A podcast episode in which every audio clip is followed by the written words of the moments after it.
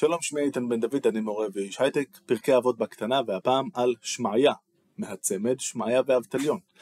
הצמד הזה הם הצמד הרביעי בתקופת הזוגות, שבמהלכה כל פעם שני חכמים אה, הנהיגו את מעמד החכמים ואת, אה, ואת העם מהבחינה הזאת.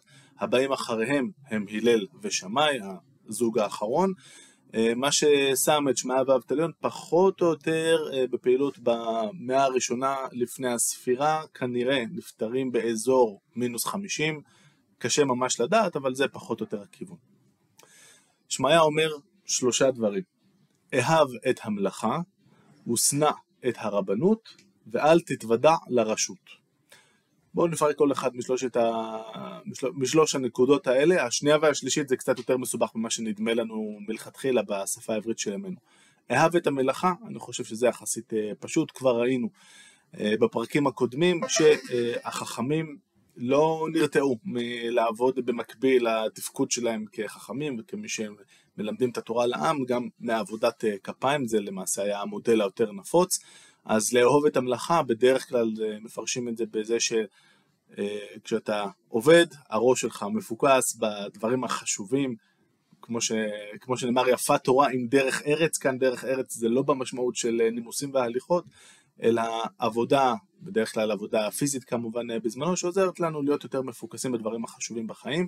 הרמב"ם אה, גם מוסיף כדרכו שכשאתה עובד, אתה גם מקבל שכר ואתה לא צריך להתעסק בלקחת כסף מאנשים בתואנות שונות ומשונות.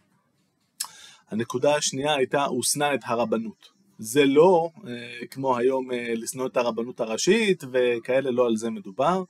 אה, כאן רבנות, בלשון חז"ל, הרעיון הוא שררה. כלומר, שלטון או בקשת השלטון. אל תבקש, אל תנסה להיכנס למעגל הפוליטי של אה, מקבלי ההחלטות אה, וכולי, והמרדף אחרי הכוח.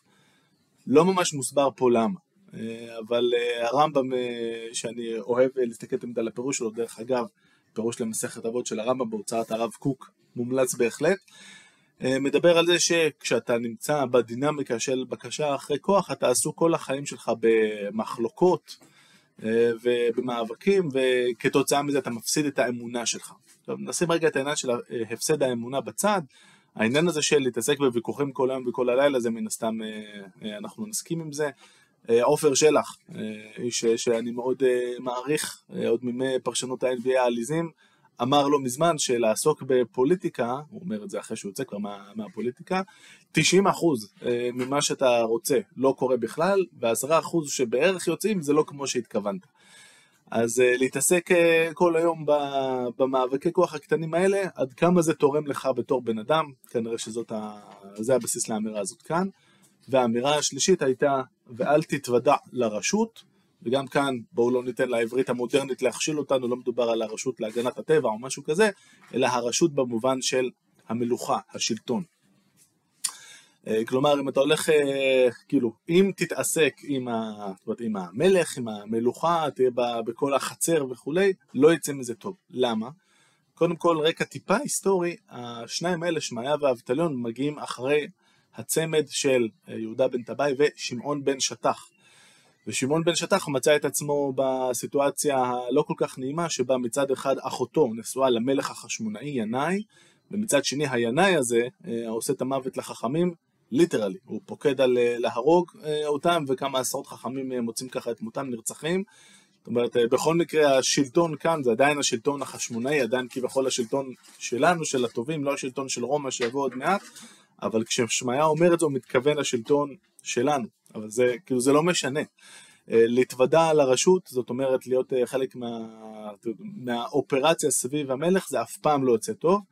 וכאן בהחלט כדאי להקשיב לרמב"ם, כשהרמב"ם אומר לנו שהדינמיקה בחצר של המלכות היא שאתה עושה, כל מה שמעניין אותך זה להתקרב למלך, להיות במצב שהמלך הוא זה שמקשיב לך, ואתה היועץ האהוב עליו או משהו כזה, ובדרך אתה לא רואה בעיניים.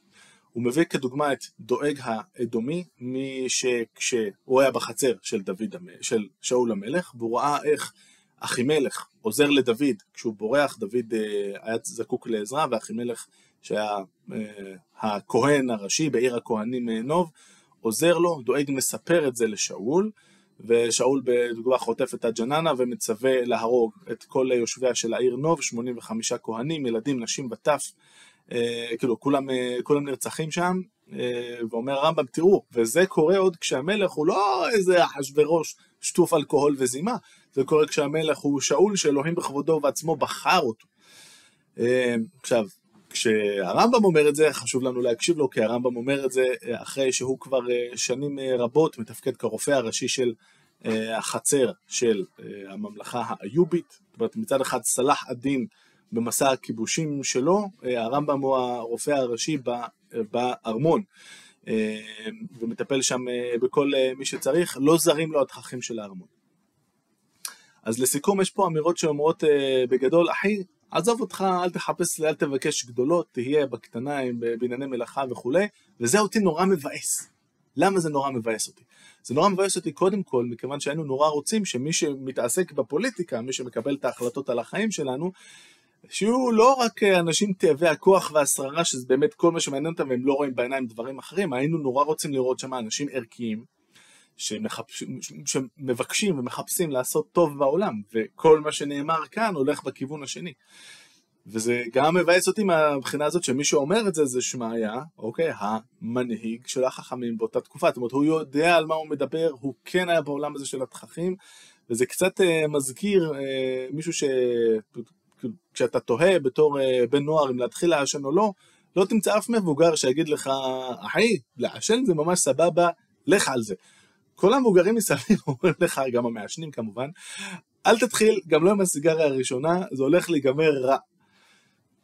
ויש סיבה שהם אומרים את זה, ויש סיבה ששמעיה אומר את זה, וזה באמת, אה, באמת נורא מבאס, אני חושב, אה, אבל, אבל אלה החיים. בסופו של דבר יש פה אמירה שהיא מאוד ריאליסטית, מאוד מפוקחת, נאמרת על סמך אה, שנים רבות של ניסיון, זה המצב. זאת אומרת, בסופו של דבר, אני חושב שזאת אזהרה שמוכיחה את עצמה. ההיסטוריה מלמדת אותנו שהטבע האנושי הוא כזה, שמי שכן מצליח להגיע לשלטון, מי שכן ומי שמצליח להחזיק בשלטון, הרבה פעמים זה לא הבן אדם הכי מוסרי והכי נחמד שהייתם רוצים שיהיה החבר שלכם או המורה הרוחני שלכם. נקודה למחשבה. אז עם קצת באסה באוויר, לא נורא, אלה החיים, ובסופו של דבר פרקי אבות מלמדים אותנו בעיקר על החיים עצמם, ולא תמיד על הקטע הנחמד שלהם, ואנחנו ניפרד כאן. להתראות.